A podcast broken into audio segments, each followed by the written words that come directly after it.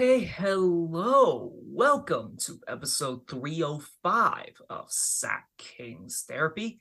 In this episode, we're gonna go three more prospects, and it's it's a it's a juicy one. I really like these prospects. And then we're gonna go over some news and we're gonna go over the NBA finals. So it's you know kind of run of the mill summer uh episode. Hopefully you guys like it. Uh, so are you ready, Paul? Oh yeah.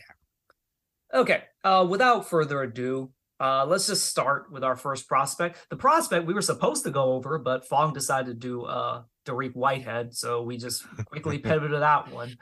Uh, but it is Bilal Coulibaly. At, at least that's how I think it's been said. It's what's I've been hearing on podcasts. He is a six-six French wing from the Metropolitan 92ers. If you think that sounds familiar, it's because he's on the same team as uh, Victor Wembanyama.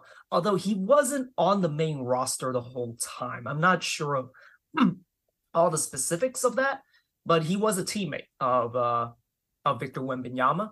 And uh, here are his basic stats: 18 minutes a game, uh, 53 percent, or hold on, uh, five points a game. Uh, let's see, 0.8 assists and 3.1 rebounds, playing only 18.1 minutes a game while shooting 50, 53% from the field and 45% from three. Those are the basics. Uh, so let, us get the, let's start with this. Uh, what were your first thoughts on him? Uh, definitely a lengthy guy. I mean, not as lengthy as Wembanyama next to him, but uh, I mean, with a long wingspan, I mean, he's bound to be good on defense. I mean, he has a pretty bursty athleticism and I mean, a pretty confident uh, finisher for sure. Yeah. So uh, also forgot to mention his measurements. He's a six six wing with a seven two wingspan. Uh, somebody just got a erection off hearing that. Um. yes, he is a very like lengthy, very bursty. He's got a he's got a certain like explosion about him. I call him like a French Thompson twin. Uh, are you familiar with the Thompson twins?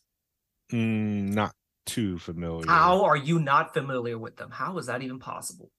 But anyways, uh, they're basically like crazy, ridiculous athletes who can't shoot. So, you know, I call them I call Bilal the French uh, version of that. Um, but we'll get to the kind of the shooting. But you mentioned, you know, good athlete. He good athlete, uh, re- really good length. Has some really surprisingly powerful dunks for a guy that's relatively slight. He plays like a power wing to a certain degree. Would you? Would you? Do, do you agree? Yeah, I would say he plays more towards a, a bigger kind of wing kind of guy and I, mean, I'm trying not to talk about any weaknesses right now, but yeah, that's for sure. When uh, you mentioned something like a power wing, yeah, like he he doesn't shy. Again, he has a very slight frame, but he's not a guy that you know shies away from contact at all. Like he goes into guys, and like with a runway, he is going to try and dunk on you, and in the process, he is going to like you know draw a lot of fouls. Just surprising again for a guy that's slight. Oh yeah, that's for sure. And he likes to also he he also likes to attack like off the catch. Like that's a really good thing that can, you know, easily translate to any team. Like instead of like wait catching the ball and waiting, he's a smart cutter with a good feel and timing of when to cut. And he's also had some uh, reps running the pick and roll late in the season and kind of has some r- flashes of being a force like when whenever he can get downhill in the half court. Yeah, definitely a physical type of athlete that, you know, doesn't deter him from uh, you know, getting contact. So pretty uh pretty good finisher in my eyes. Uh other than um again, uh, I don't know why, but um with European athletes, but they do like a lot of um scoop shots for my liking. It, there are a lot of like European players like I don't want to say it this way, but like they feel like they're more trained to be skilled as opposed to just going through guys, if that makes any sense. Like mm-hmm. there's a mm-hmm. lot of finesse to their game. And, you know, as compared to like American players who, you know, like they it's not that they don't have finesse, but they like to, you know, dunk on dudes and like, you know, embarrass guys as opposed to like using a nice finesse finish. And you know, it, it's it's not it's not a, it's not like every single case, but like it feels like that's a lot of European players. They're just trained to have you know a little bit more finesse type finishes. Mm-hmm. And that's in a, a, lot of ways is a very good thing, especially in the NBA, where I mean, if you don't have to play against contact, I mean, you have another tool for yourself to uh, score. And also, this is a kind of another thing. Like in in your in Europe, they play against like big better players for the most part. Like they start these guys like in programs where they play against older players, and like they're not going to get bullied a lot of the time. And you know, with like AAU and stuff, you're just a lot of times you're just watching guys dunk on guys or like doing, you know, these crazy spin moves or like, you know, like crazy threes. There's a lot more structure, I feel, in Europe. And that could be good or bad, but that's just kind of how I see it. And Bilal's again, he he goes into guys. He's not exactly like he's not reliant on finesse by any means. Mm-hmm. Oh yeah. Uh, talk a little bit about the defense as we mentioned, crazy, ridiculous length, seven two wingspan, as we mentioned, and he uses it very well. Like he pressures guys on the perimeter and uses his ridiculous length to to like um, contest and block shots. Like there were moments where I'm watching some of his clips. I'm like, is that Victor? Damn, that's a long ass dude that just that just spiked the ball like into the ground. Yeah, and like you said, being six six, which is you know on the middle of the pack for wings, but his arms, man, just makes him look like he's like six eight, six nine, ten. Like it's crazy how lengthy this guy is. Yeah, and you know, combined with that length, very good lateral quickness to stay with attackers on the perimeter. Eh, a very scary prospect for anyone trying to attack him, and on you know has really good hands as well. And because of all that length, that the hands and just you know, surprisingly good strength. Again, surprise surprising because he's just so slight. He's got good core strength already, and that's that is kind of what's gonna probably catapult him uh, up up draft boards. But yeah, he's a really good ISO defender as a result.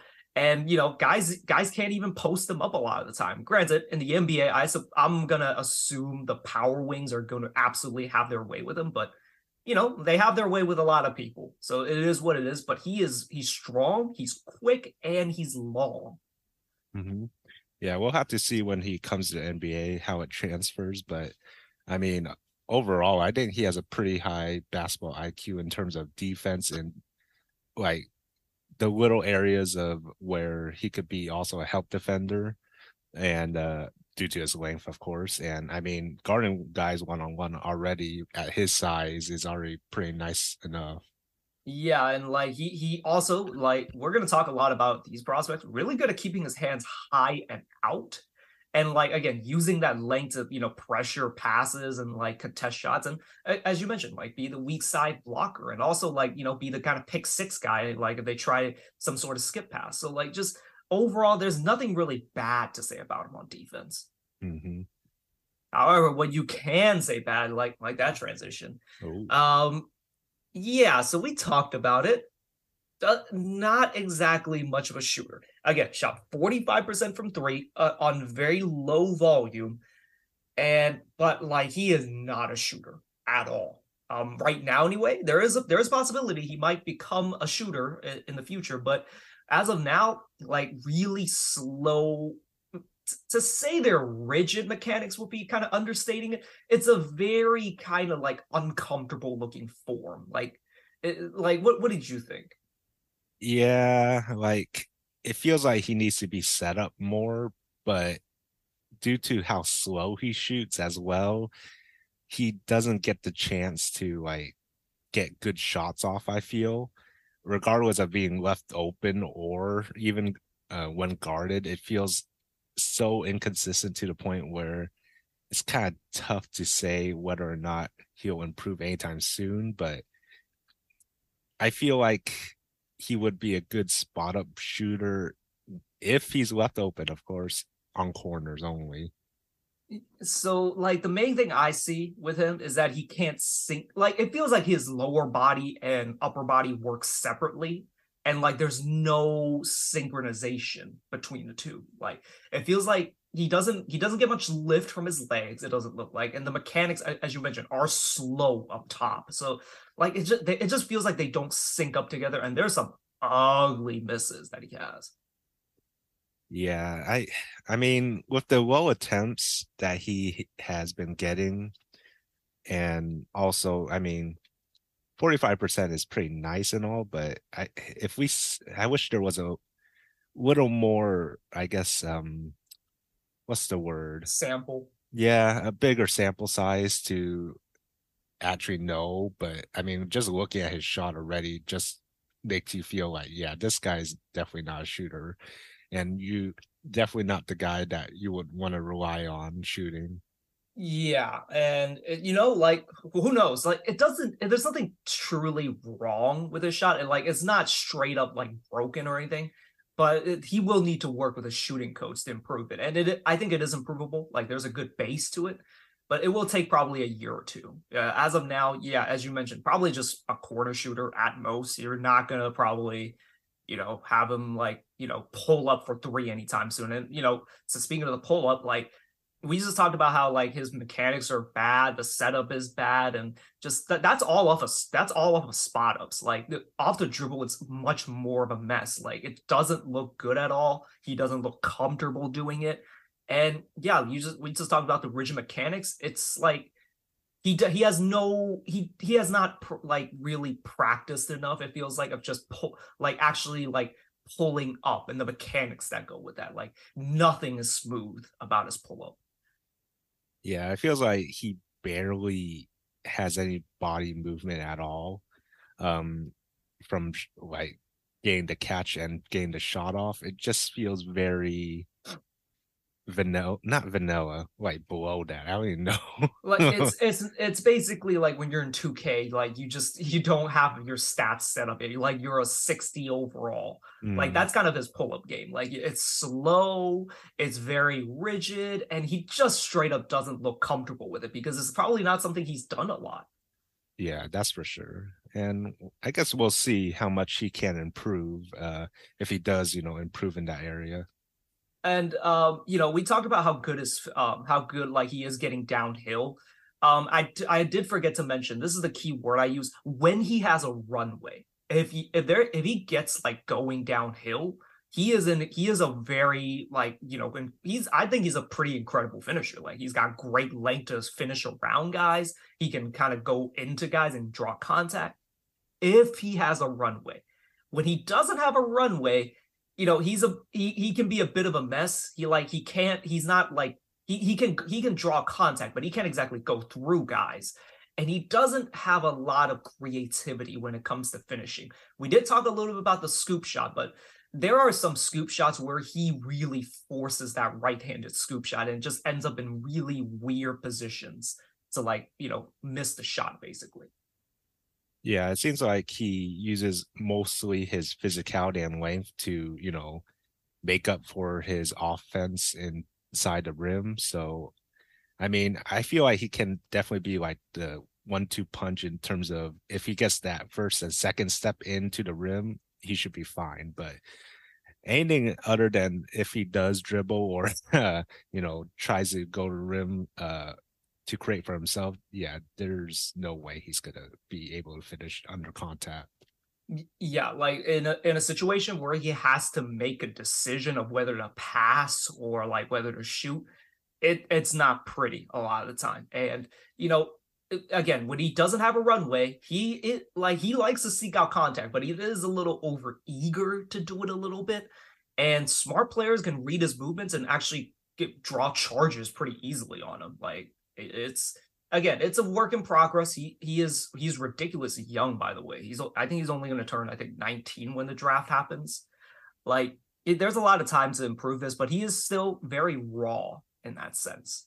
Yeah, I mean, with another playmaker, it's very serviceable for him since you know he makes the smart cuts. He definitely does the backdoor cuts well, and I mean, like you said, if he has that open floor, I mean, it's a done deal.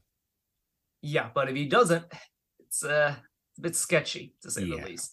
Pretty. And you know, in the half court setting, like you know, because of his shoot lack of shooting ability, like defenders shamelessly sag off it. Like it is it is comical like how much they sag off of him.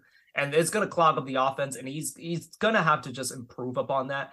And you know, since they sag off him, they're more they're in better position to take charges. That's just unfortunately a, a, a never-ending loop until he can figure out like how to attack it better.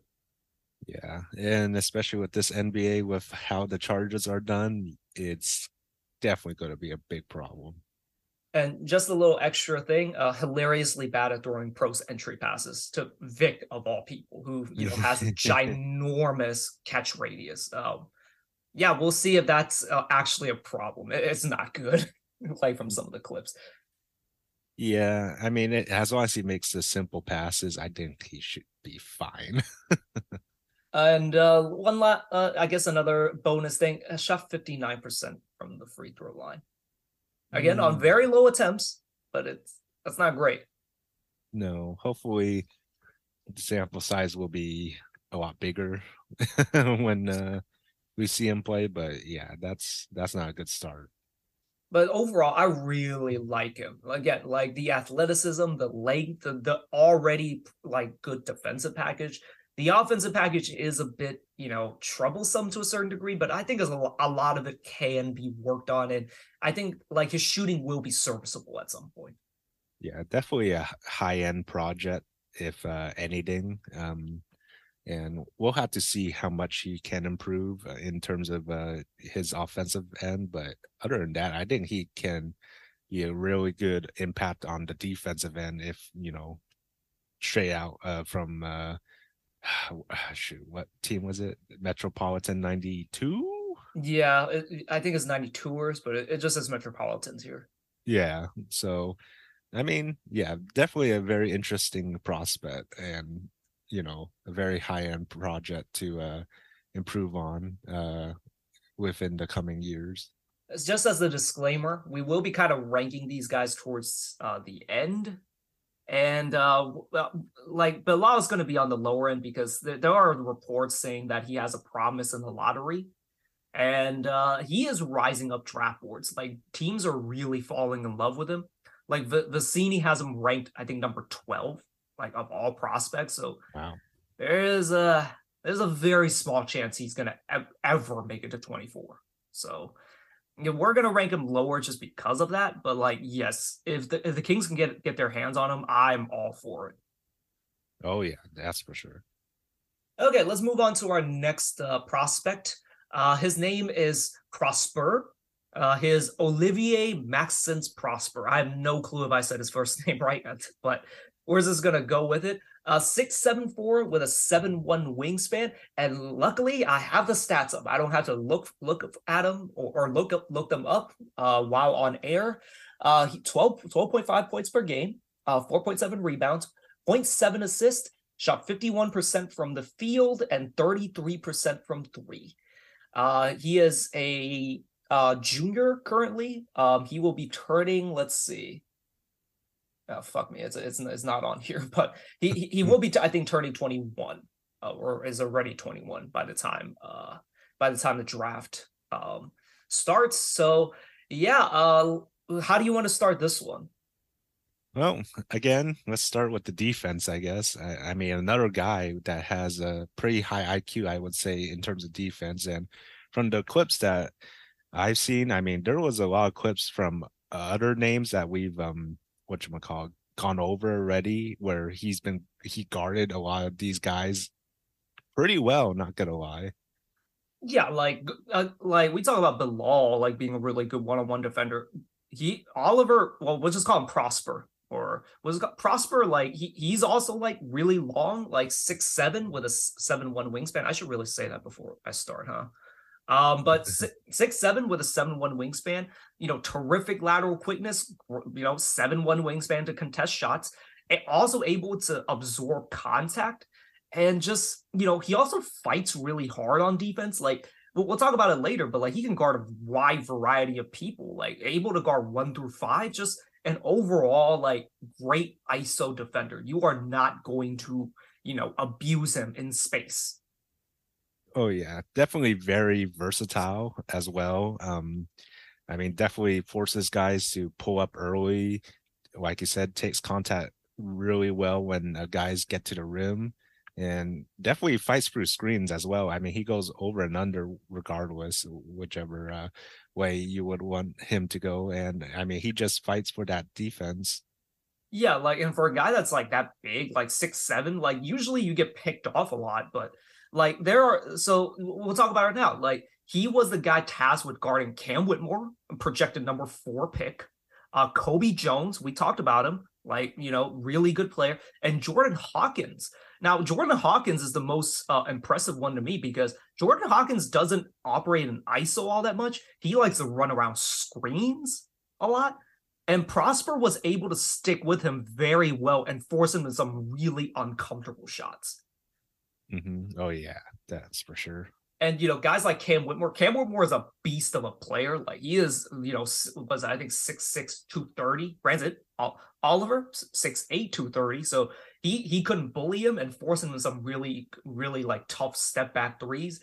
And then Kobe Jones just made him work. So this is a guy that is uh, it probably gonna be a all you know, there's a potential for him to be all NBA defense if things work out. Hmm. I guess we'll have to see. And another thing I just kind of noticed, like he doesn't end up getting crossed up a lot, but like he does fight to get back into play. And that's what I talk about. Like just a guy that like, you know, again, Big Waz is the one who always talks about this, like with a guy like Christian Braun. This guy, this guy takes pride in defense. You can tell. Oh yeah, and what you call it, definitely another guy that I would say that I mean, whichever team he ends up with, he'll definitely make the biggest impact in terms of his defensive abilities.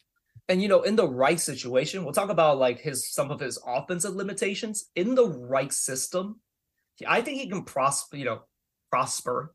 you know, uh, I, you know, no no pun intended. Prosper in it because like you look at a guy like Christian Braun, who's a limited offensive player for the most part, but is a guy that plays hard. You know, has great feel for cutting. Not much of a shooter, but like is able to make it work because his teammates amplify his his strengths and you know hide his weaknesses. I think in the right, you know, in kind of the Kings' offense, I think he can work very well as a cutter.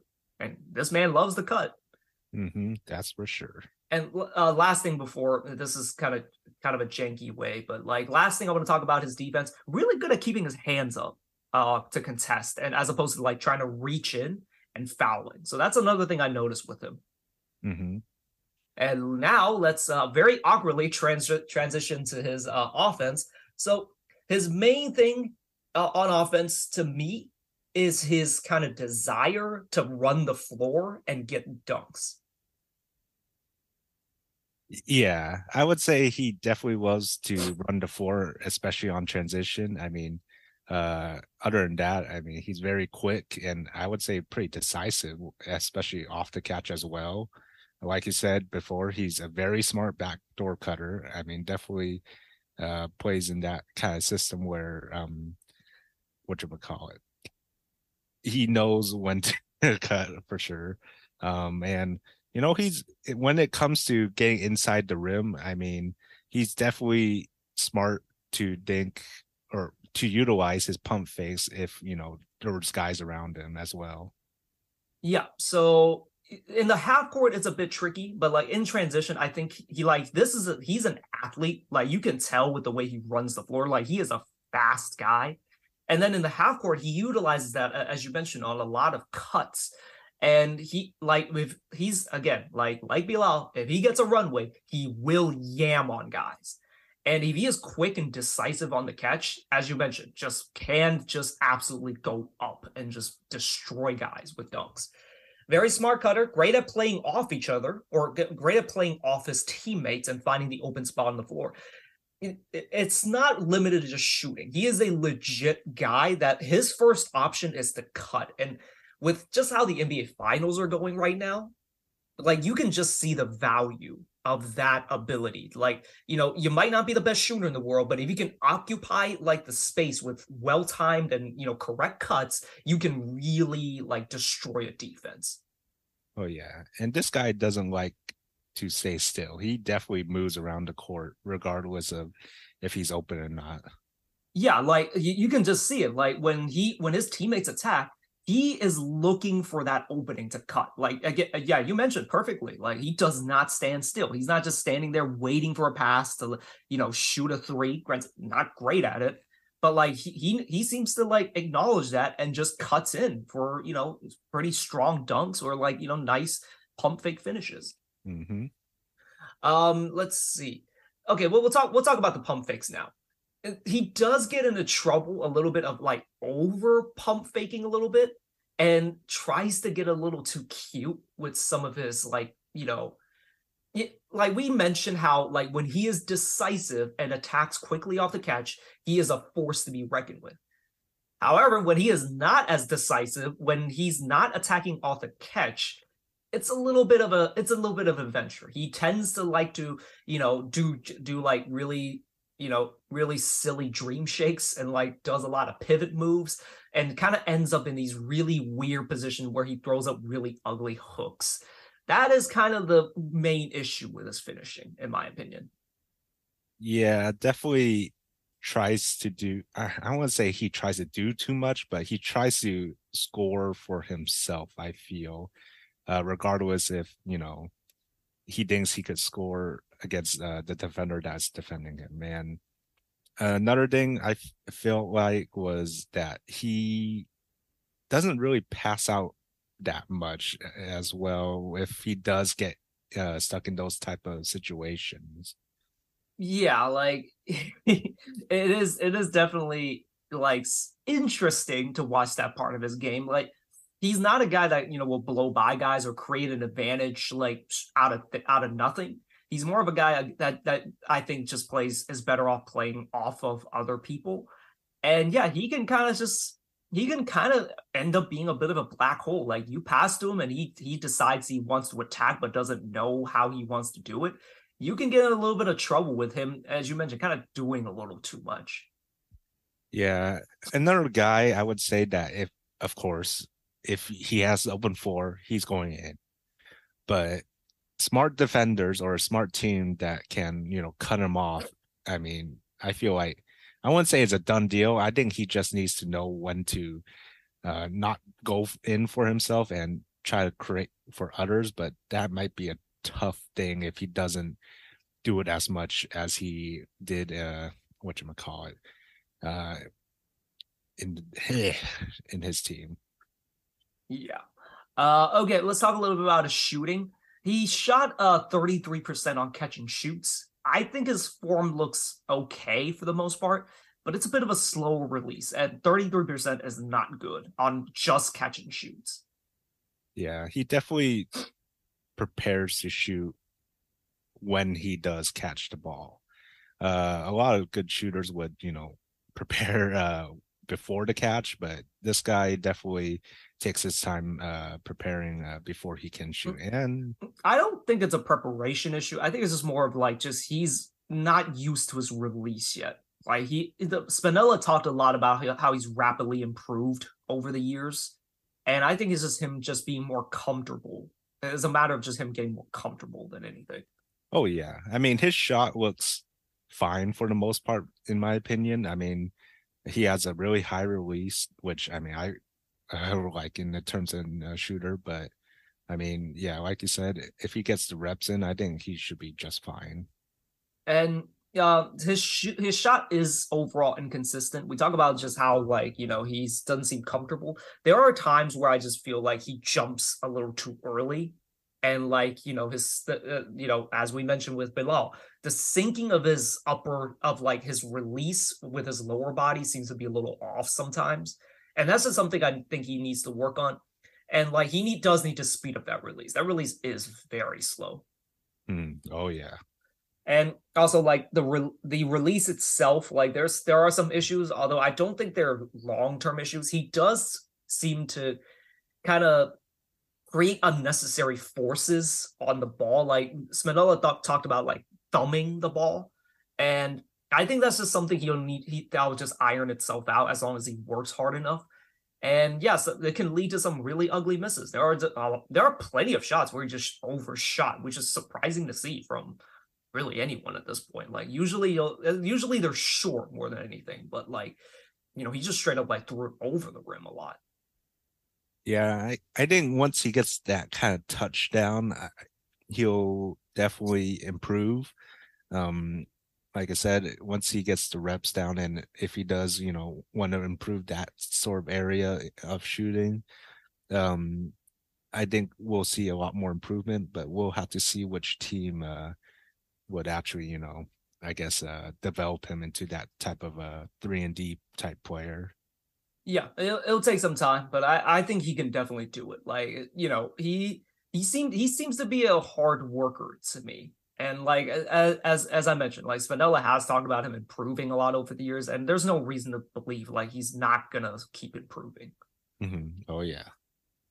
Okay. Uh, anything else you want to quickly talk about Prosper? Well, I mean, another guy that I would project as a three and D player. Um, other than that, I mean, his finishing I feel like can also improve in a lot of ways. Uh, with some, you know, development in like just an average playmaking skill set, but other than that, I mean, he's I would I wouldn't mind taking him um in uh, you know the twenties to be honest.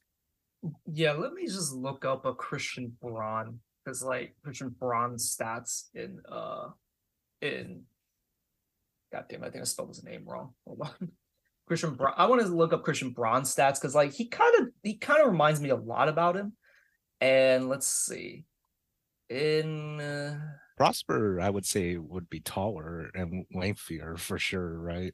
Yeah, and the I mean the main thing is like I mean the main thing I notice about like uh Braun is that he's not really a good shooter, but he actually shot pretty well at Kansas. So you know that that's not exactly like that's not exactly encouraging for Prosper, but like I think he can get to at least league average to the point where at least at some point someone will close out to him. Yeah, I mean with Braun, I mean he he has good moments in terms of his shooting.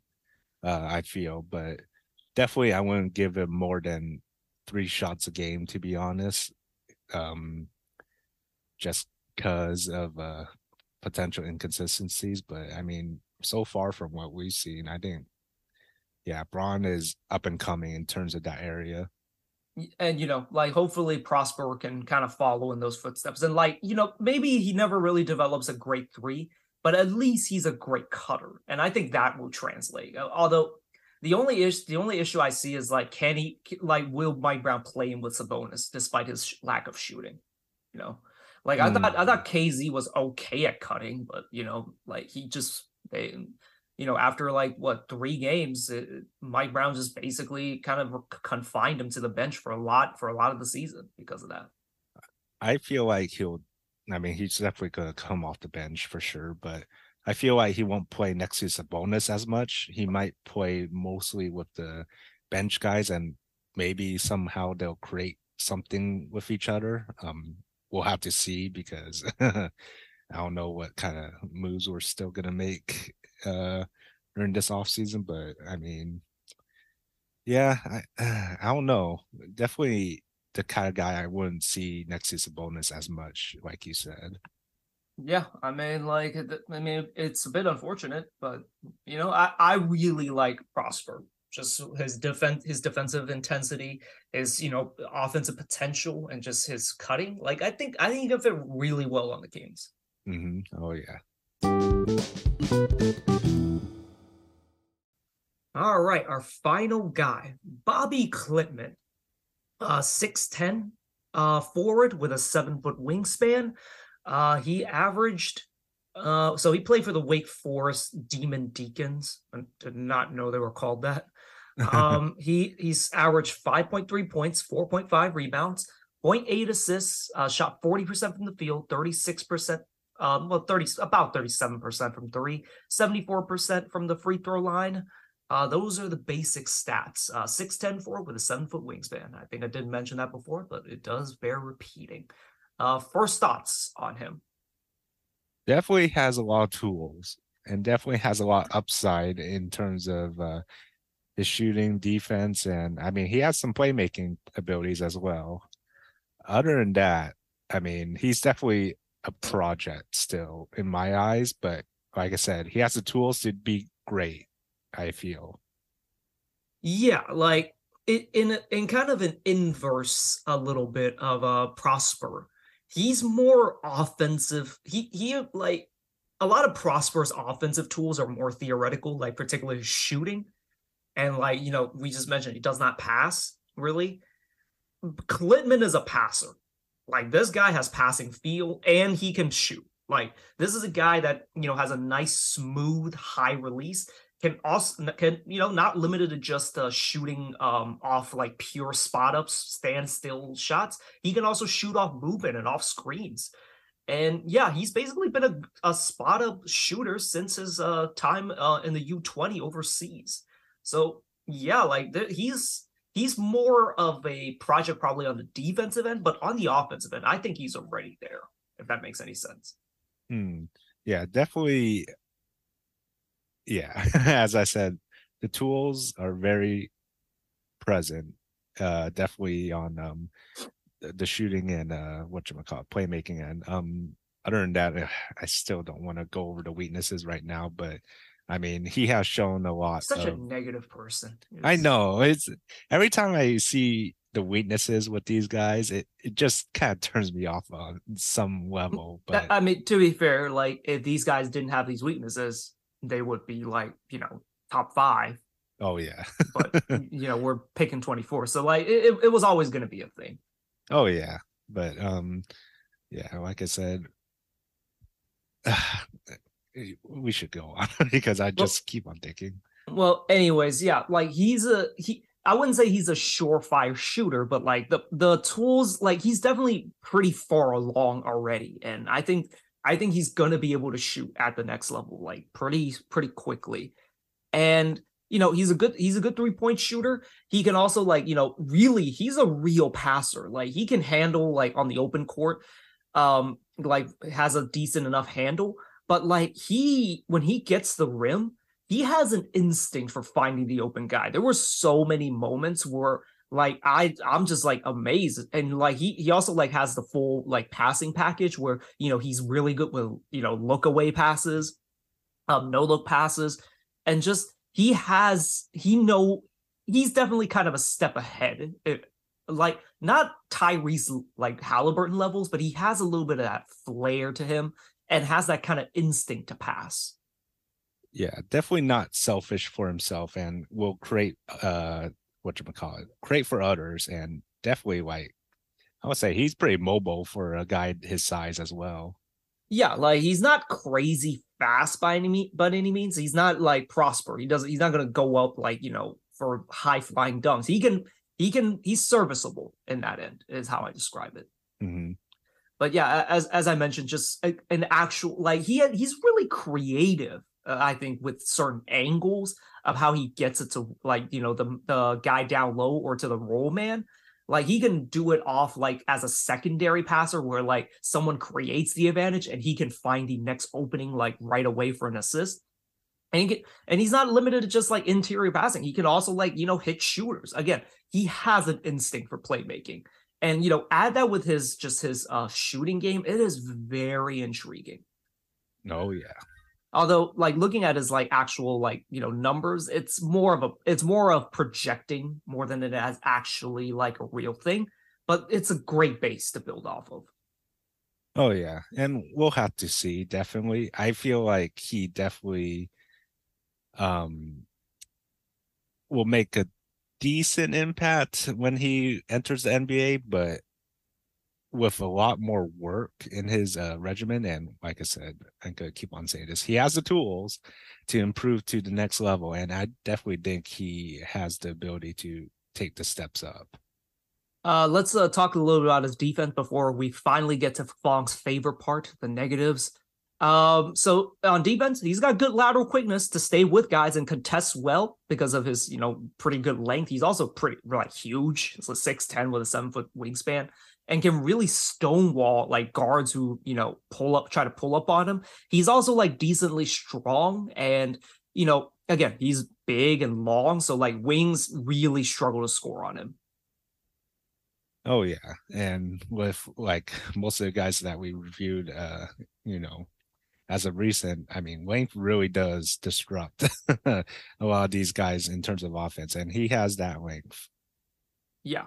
Uh, okay. All right. Let's get to let's get to your favorite part. Where do you want to start? Uh, let's start with the finishing. Um, Forty three percent at the rim. yeah, Not good. No, not good at all. And when I said he was mobile, yeah, he's pretty slow when it comes to finishing. Like he barely has any burst in his athleticism. Um, definitely struggles to get to rim at times as well. Um, definitely a right, uh, what you call it, dominant kind of driver. Um, never rarely goes left uh, at all, and um, And boy, think- when he does, it's not good. yeah, it it feels like he doesn't go in in. He always drives in, and it he gets a bump way out the rim. He kind of sticks in that area, and he's kind of far from the rim to make any difference. Uh, and he's not really that creative enough to you know make a shot for himself if he doesn't get to the rim. So yeah, it's not so pretty, I'd say. Yeah, he's he's not a very strong body. He can't go through guys.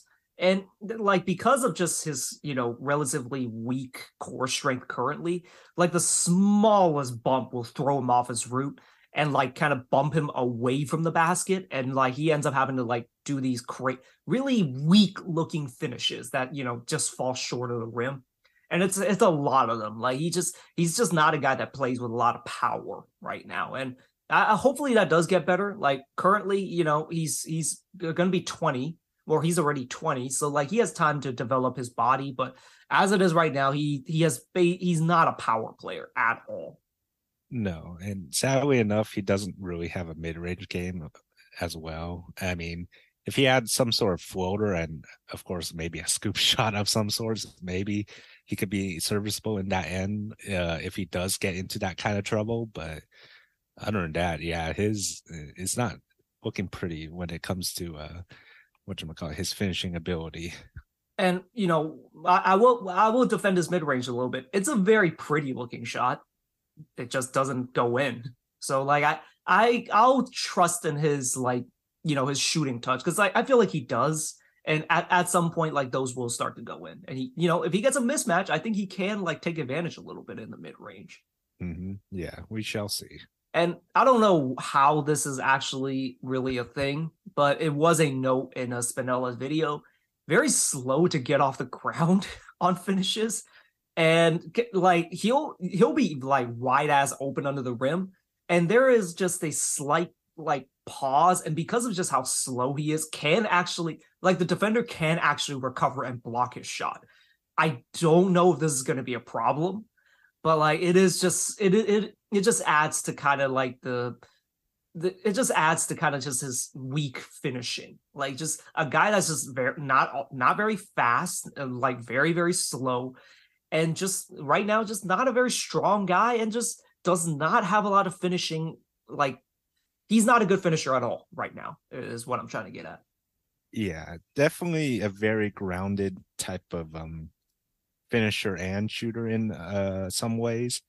But I mean, as long as he gets that type of separation for himself, which I mean he can't really create, like I said, uh that sort of separation for himself, I think he should should be okay in most parts of uh the game. Um other than that, I mean his touch seems like it's there, but he just needs to work on more i guess um adding more uh, abilities to his bag because it's uh very not vanilla in some ways but it's very lackluster Yeah. Um, you know, again, he's young. He can develop these things, but yeah, at, he'll need to really work on that finishing and just adding strength because boy, he looked weak on just a lot of Mhm. them. Mm, But yeah overall, I really like him as a prospect. I think the shooting is real. I love the passing feel. The finishing is bad, but like he is 6'10 and hopefully like the explosion thing isn't as big of a problem. Like if if you get like if you get the ball down low, you need to be able to dunk it. Like, you know, if if there's no one r- around you right away to strip it, like you need to be able to finish those dunks and like I I hope it's not an issue. Oh yeah. I mean, being six ten, seven, what, seven foot wingspan, I should be fine. I feel. I hope. And you know, like I, I don't have any notes on his help defense, but I do remember being pretty good. And he's definitely not a lockdown type guy like how a uh, Prosper is, but like I think I think there's enough to work with, and he can be a decent enough defender. Oh yeah. Eh, I mean, as long as guys don't get or blow past him like those quicker guards and wings, uh, I think he could uh, stay in front of them uh, pretty well because there's some moments where I saw where his slowness does kind of deter uh, his defense a little bit, but I mean, I think he would be better off with the slower and bigger type wing players in terms of defense. And you know, like his size can help him against like the you know the fours who try to bully him. Mm-hmm. Oh yeah. So yeah, overall, I really like him. Um, so really quickly, how would you rank these three prospects? Like, eh, let, us take the let's take the uh, lottery promise from Bilal out of this. Like, how would you rank these guys out of like? I would I would still go with Prosper, then Bilal for some reason, and then Klintman. Yeah, I think I think I'm I think I'm with you. Even though I love Klintman's uh, shooting touch, I think that's actually mm, really important. But I do want to see some some defense, and Prosper I think will be really good. Oh yeah, and yeah. like his cutting game, I think is will serve very well. Um, you know, to to kind of offset a lot of his shooting woes.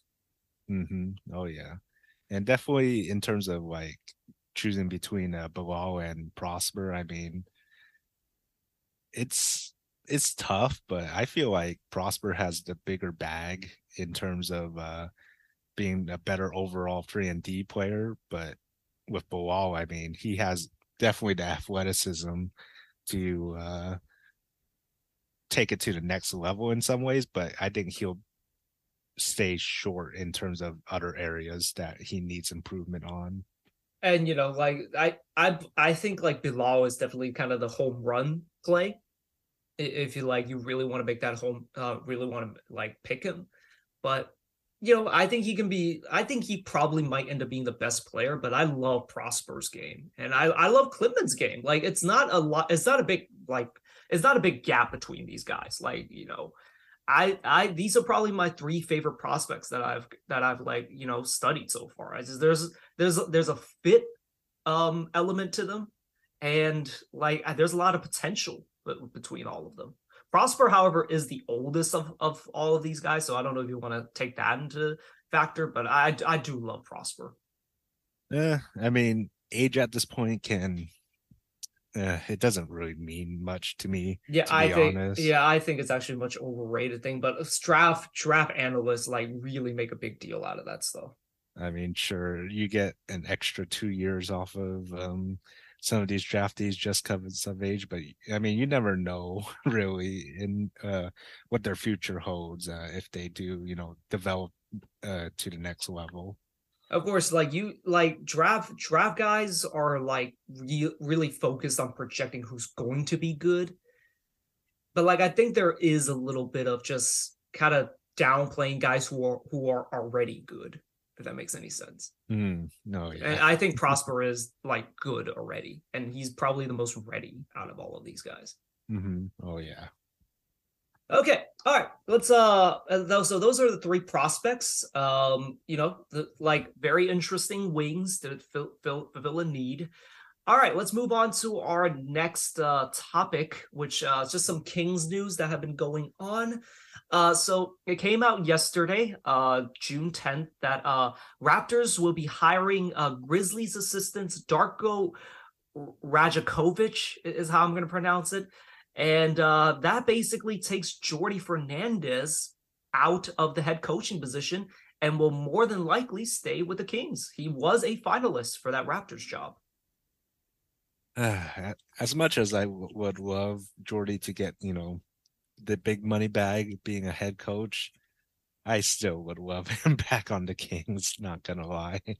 And the interesting yeah like i i like if you've watched i ha- actually haven't watched the latest episode of the run but like you you see the effect like how much of a role he plays in that coaching staff like in the in the run episodes like he's kind of like he's kind of you know he is mike brown's kind of sec- second in command and does a lot to kind of like talk to like is kind of the guy that seems to bring a lot bring a lot of the players together bring the coaching staff together it's just you know, losing him would have been a huge hit to the coaching staff.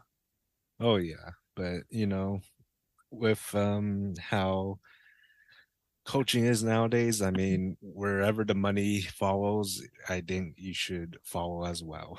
Not gonna lie. Yeah, you, you only get so many opportunities to be a head coach. And like I think Jordi will get an opportunity at some point. Mm-hmm. you know, this was just very close. It was interesting that the Raptors were looking at all like assistant coaches and not former assist or not former head coaches, which was interesting to me. Like I think their third candidate was, I believe, Charles Lee from Milwaukee. Huh, really? So yeah, like just interesting route that they're taking. Like they're basically they're kind of it feels like they're taking not a tanking route, but they're definitely going to take a swing with like a new with a completely new uh head coach. Mm. Yeah, this reminds me like um with the 49ers coaching situation, not coaching, but uh like defensive and offensive coordinator situation. I mean, we've had coordinators that have left for head coaching jobs because I mean they were so great at their uh, offensive and defensive coordinating jobs. And I mean, it's sad to see them leave for sure, but I mean, definitely the money bags is there when they do leave, and it'll definitely be a sad day if Jordi, you know, finds that um spot in the head coaching job elsewhere. Uh, because you know i mean he's been such a great players coach and definitely the way he talks to uh, the players seems like he knows what he's doing for sure. And you know with head coaches being fired left and right because they don't mm-hmm. they don't win a championship yeah. he's gonna get more opportunities. That's just how that's just how it's gonna be. Really quickly about the 49ers thing. Did did those offensive and defensive coordinators do well in their new position or no? I mean one's in the jets not gonna lie. Um, Jet, Jets are bad, aren't they? They're up and coming. That's all I okay, could say. Okay, because they've been I historically mean, bad. I know that. Yeah, and he's still the head coach of um, the Jets, so there's something to say about that. Um, definitely, I mean, a lot of coaches, especially regardless if it's NBA or NFL, they'll get fired for the stupidest shit for sure. but luckily, with uh, uh, Saleh. I mean, he's um, he's doing well and definitely a player's coach, and uh, he'll bring stuff uh, on the table for the Jets for sure. And there's another uh, offensive coordinator that went to Miami as well, where I mean, he I felt like he definitely turned around that organization in terms of um, uh, building a team around offense. Okay, so Kyle Shanahan got a nice little coaching tree going on, so that's so that's good to see. Um, oh, yeah. He seems to bring up guys. And Mike Brown, he's creating his own little tree right now with uh, Jordi Fernandez and Luke Loucks uh, is going to be coaching summer league. So they're kind of probably they're going to tr- they're training him to kind of maybe take up the associate position if Jordi is gone. Like, and you mm. know, hmm. like Luke Loucks might end up being a head coach someday as well. Hmm, that's interesting yeah, you got to keep an eye on all these guys. And you know, Jay Triano, like he's already kind of a set. He's already kind of a made man. Like you know, there's plenty of guys. Like not, I'm not saying to replace Jordi, but like there's a there. Mike Brown has a squad set up. I'll just say that. Oh yeah, that's for sure. They they definitely chose the right set of uh, minds to uh, you know rebuild around uh, the Sacramento Kings. Uh, unfortunate, unfortunately for the Kings, uh, one guy that will that has been a staple of the Sacramento Kings for the longest time. Bobby Jackson will be leaving the Stockton Kings, the King, the Sacramento Kings organization, to join Nick Nurse's coaching staff as an assistant in Philadelphia. Yeah, that's not gonna lie, that's a little interesting to me. Uh, just because I really thought Bobby would kind of move up to what the spots in um, Mike Brown's coaching staff someday. But I mean, like I said, wherever the money goes, you should follow. And it definitely led to Philly for some reason. Yeah. So, I mean, like, hopefully he gets a good opportunity. They have some good talent there. I don't know the situation, what's going to happen with Harden. I don't know if Embiid is the guy by any means. But hey, like there, you know, you get an opportunity to work under a different coaching staff, and hopefully he brings something that can, you know, clean up that organization. Yeah. Uh, I'm not gonna lie, not too familiar with Bobby Jackson's coaching, but I mean, I've heard good things for sure about him. Look, but... he survived a lot of the Kings' regime, so that that there's a lot to say in that. You know, yeah, the previous regimes. That's that's very true. and he has one I I want to say one time in the past in the in terms of what you call it. Um the G League championships or uh, whatever? I don't know actually. He might have, but I, I I don't have I don't know that off the top of my head. Yeah, I mean for sure he won uh, with Davion in the Summer G League um, championship, I guess you could say. Yeah, sure. that, you, I mean, yeah, I, I get, yeah, I mean, like that that is something, but like, yeah, again, he's just he's unfortunately just been he, has been a part of that. Like he's just he survived, like though the chaotic Kings' regime, and that's you know that that means something. Like you've literally been through. I don't want to say like a war or anything, but like that is a bad situation, and you managed to survive. So there's a lot you can bring about to other organizations of just your experience it, with mm-hmm. the Sacramento Kings before they, you know, finally turn it around. Oh yeah. Okay. All right. Last topic we'll talk about. Um, Miami Heat. They lose game four, go down 3 1. Uh, Joker. Uh, well, Joker didn't have an, a historic performance by, by any stretch, but he had a really dominating game. And Jamal Murray, he was really good. He somehow only had 15 points, although I feel like he had 35. But yeah, the, the Nuggets, they they're they're just they're they're just picking apart the Heat right now, and the Heat just they don't have enough offense. Yeah, I I really thought since Jokic was, I mean, not saying that he did terrible this game, he did really pretty good. Um, yeah, just just 23 points and 12 rebounds and four assists, just casual. Three yeah. three steals and three blocks, no no big deal. Oh yeah, it's like not a triple double, not a good game for Jokic, but uh I mean, if it weren't for you know the supporting cast, especially the supporting cast this game. Uh, I mean, I, will say I'll say this about the Bruce Brown stuff. The Bruce Brown stuff was like late in the game when the game was kind of already over. I'll just say that. But mm-hmm. like Aaron Gordon was really good. Oh yeah, definitely really good this game. Um, but yeah, I I really thought like the Heat could have came back, like I said, if they had more offense in their side, but I mean, if it weren't for the rest of the team for uh, Denver, it wouldn't have happened for sure. Um, Look, like the the way that so the, the, the Heat are not shooting well from three. Like just you know, from your starting backcourt, they shoot 0 for 7 and 1 for 10.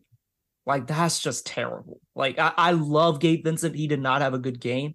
He's been getting into like really uh, stupid foul trouble. Like not to his. I don't even think it's his fault. He just ends up in really bad situations.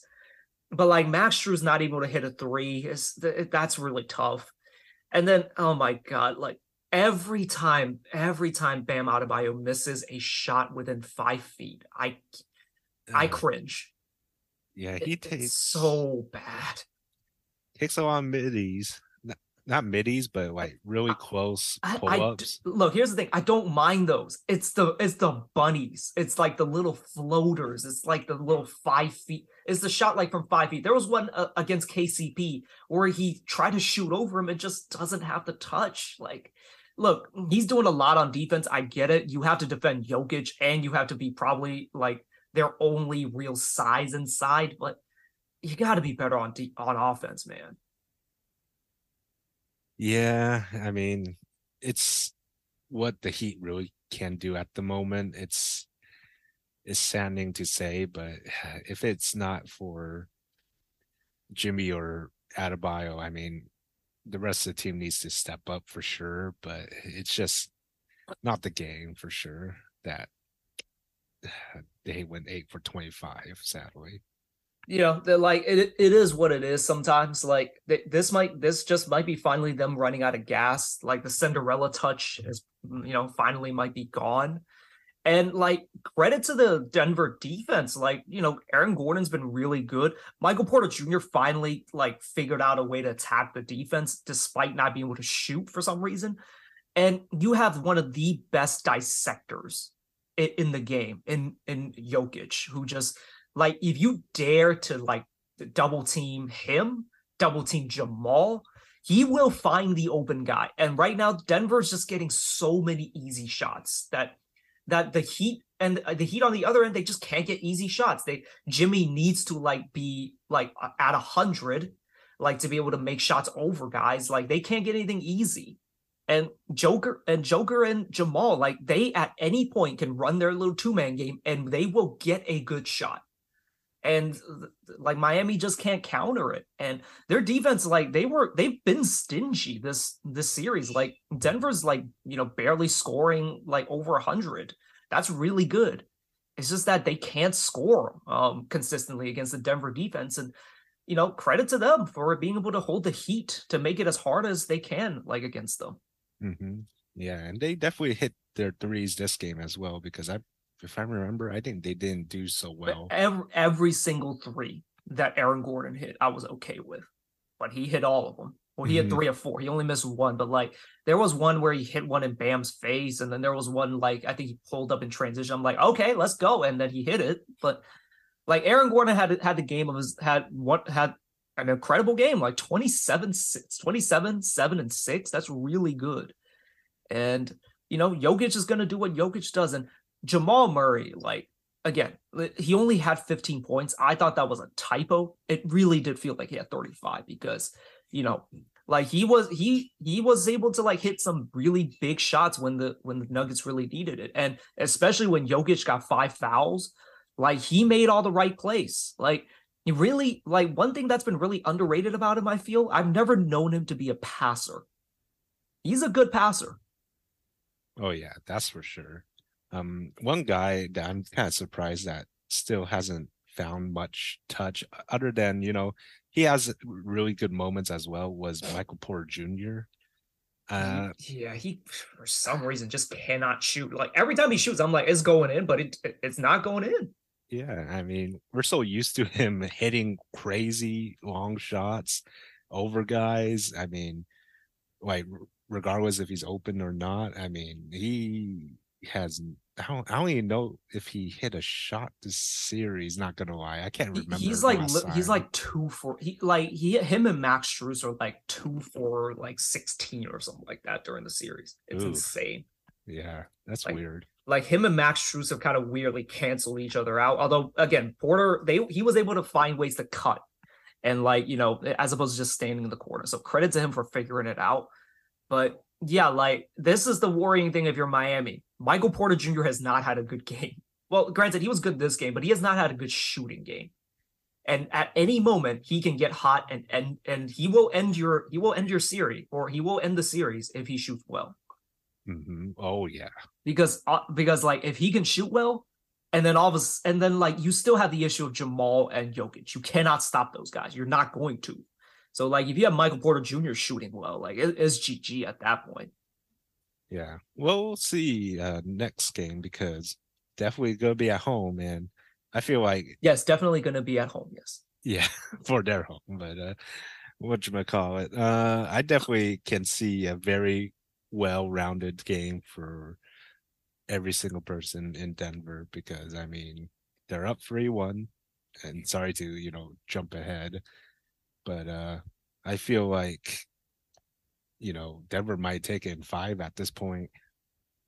I mean, like honestly, that was probably the most reasonable um prediction just because like I I I don't forgot if I said like I don't I didn't think that he could guard Jokic and I've been kind of right on that. I mean, I'm not a genius for thinking that, but like they don't have a guy for Jokic and like I didn't and I didn't think they would do this. They don't have a guy for uh, Jamal either. Hmm. they they have Jimmy, but the problem is like he runs that two man game. There's nothing they can do. Like, you know, what are you going to do? Double Jamal and you know, double him off of Jokic of all people, and you know, it, it's it's an impossible situation for them. And you know, and like who the Heat not being able to shoot really does not help. Like Kevin Love had an incredible game, and it, and it meant jack shit.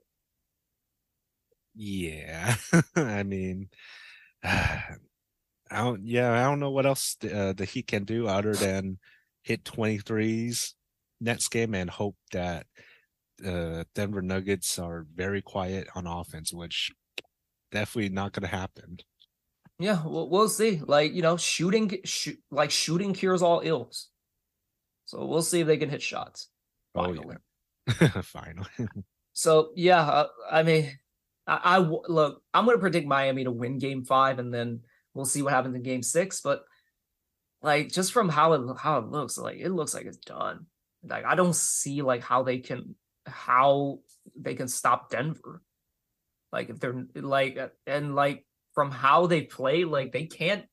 They, they're just not shooting well, and the may, the touch may have just been gone. But I'm gonna continue believing the Heat. Yeah, I guess we shall see. Maybe we'll see a full-on offensive Jimmy, and you know, just clear the way for him. Let him ISO whoever's guarding him. Yeah, that I don't think that's the greatest idea. Like, here's what I'll always say about Jimmy: he makes the right play and doesn't force things. Oh, you yeah. would like to see him do it, but the thing is, when you're passing to other guys who aren't making shots, like, what are you, what are you supposed to do? Like, I don't think the series is on him at all. And oh, no, you know, yeah, it's it is a bit disheartening. I wanted to see a Cinderella run from the Heat, but you know, great story with the Nuggets. Um, congratulations to them. And uh yeah, we'll see if they can close it out at home. Yep, we shall see. Okay, anything else you want to quickly talk about? Hmm. Actually don't know. Uh we let's see. I mean, I heard how, you, how was Destiny? How was the raid? I mean, same as usual, the same old grind. Um, we did Deep Stone. I mean, that was literally the only raid that you've done, I think, ever in your Destiny career. Oh, that you are wrong. I did do I did do the Vault of Glass. Oh, that is right. That is yes. right. Yeah, do not listen to the lies of Fall. I was there. I was there for longer. I actually, I actually had a, had a buddy text me if he still if I still play Destiny. I'm like, no, that's been done. That's been done forever. Um, yeah. Uh, so I just got Halo Infinite. Uh, we'll we'll see how that goes. I'll let you guys know maybe in the next episode how it is. But uh, still playing a lot of Witcher. Um, that's a long ass game, although I'm doing some of the story missions, so I think I'm progressing pretty well. I have no clue if I'm close to the end or not. Hmm. Oh, you never like watched or I've never watched it. I see. So like that's also the other thing. Like I want to look up guides for The Witcher, but I'm afraid I'm gonna get spoiled. So I've I've just been playing it blind for the most part. Oh, I see. Dang. Um there, I have I have looked up some stuff, but like it's I can't I can't type something in because um you know sp- like for there was one game um was it uh, NieR Automata there is a that you will you can type in one thing and uh, I guess I, I, it's not it's not even a spoiler you can type in the main character's uh name and you will literally get spoiled with something that you have to beat the game three times to find out. It is very annoying. It is very annoying. Jeez. Yes, that that's how those uh, kinds of games are. You have to beat the game two or three times to get the actual ending. So yeah, I've been I've been staying away from the you from like t- looking up too many YouTube guides, but I think I am getting cl- somewhat close. I'm making progress. I'm also yeah. doing the DLC now too, so there's that. Oh, I see. Yeah, I mean, the internet's a dangerous place to get spoiled with a lot of things, especially shows and movies. My God, the yeah. internet is just a dangerous place overall. yeah, like yeah, like you said, type in one thing, you'll it'll autofill something to something that you never knew about or uh something that you don't want to know about until you actually you know um witness it for yourself so it's yeah it's kind of infuriating at times and that goes for when i was waiting for uh what you call it like Marvel movies, my gosh, that that was tough. like I tried not to watch trailers for any of those type of movies, just because a lot of trailers as well would spoil certain things, and I try to go in blind. But yeah, that's that's a little too tough when um, you know, You it's had to just shut off everything, basically. Pretty much. Like I can't go on YouTube, can't go on Reddit. You would have to just hopefully focus on what you call it, certain types of subreddits, and hope that they don't talk about it in the comments or something like that. So, yeah, it's it's yeah, it's a tough thing. Uh, another really weird thing I've been watching a lot lately because they just randomly pop up on my YouTube feed, like fixing cow like cow hoofs, like their foot. It's not a foot. Oh. It's not a foot fetish thing. I I promise you. It's it's literally people kind of like digging, kind of like basic. There's like stuff that grows on their hooves, like infections, and there's videos of like guys kind of digging out like these infections and trying to like you know fix these and like you just see like juices fall out of like their their hoof it is it is it is just it is pretty gross but it is very in- interesting and intriguing Hmm. Yeah, I remember seeing um Reddit videos of those because I mean some of them look I mean I'm I'm not like wholesome or anything like that, but some of them look pretty terrible when uh like you look past it. you know who loves horses Jokic loves horses Oh man. that, that's just that's just been a thing that's been all over my feed he just he loves his horses So- I think yeah, I think I remember seeing pictures of him riding some, man. I mean, being a guy his size riding a horse, it's um I'll, I'll, I'll tell you this them horses make, make him look small like so there's some big horses and like there was like a video of like Shaq riding a horse and like that's a strong horse right there Oh yeah. I don't know. I don't know how much horses can lift, but I mean their backs are ridiculous. beefy to say the least Yeah. I stood by a horse once and couldn't believe how goddamn big they are. So, Yeah. anyways, that that's one way to kind of close it out. Um, yeah. So, um, anything else? Anything else you want to talk about? Uh, I don't I don't think so. Um uh I guess we'll see how uh, tomorrow's game will be. It'll be game at, at, uh, 5. Uh so do you have any predictions? I I think I think he extended to six. And uh, yes, I guess uh, just the public service announcement. There will be no podcast right after the game. Uh, this we we're gonna do more prospects and then we'll and then we'll do the game like whether or not like it ends uh tomorrow or not. Mhm. Oh yeah. And I would say Heat will extend as well, but Denver will win in six still. Well, there are our official predictions. Right, if you have nothing else, let's call it a let's call it an episode. Uh, thank you guys for listening. Catch you guys back on the next one. All right. And we'll see you guys later.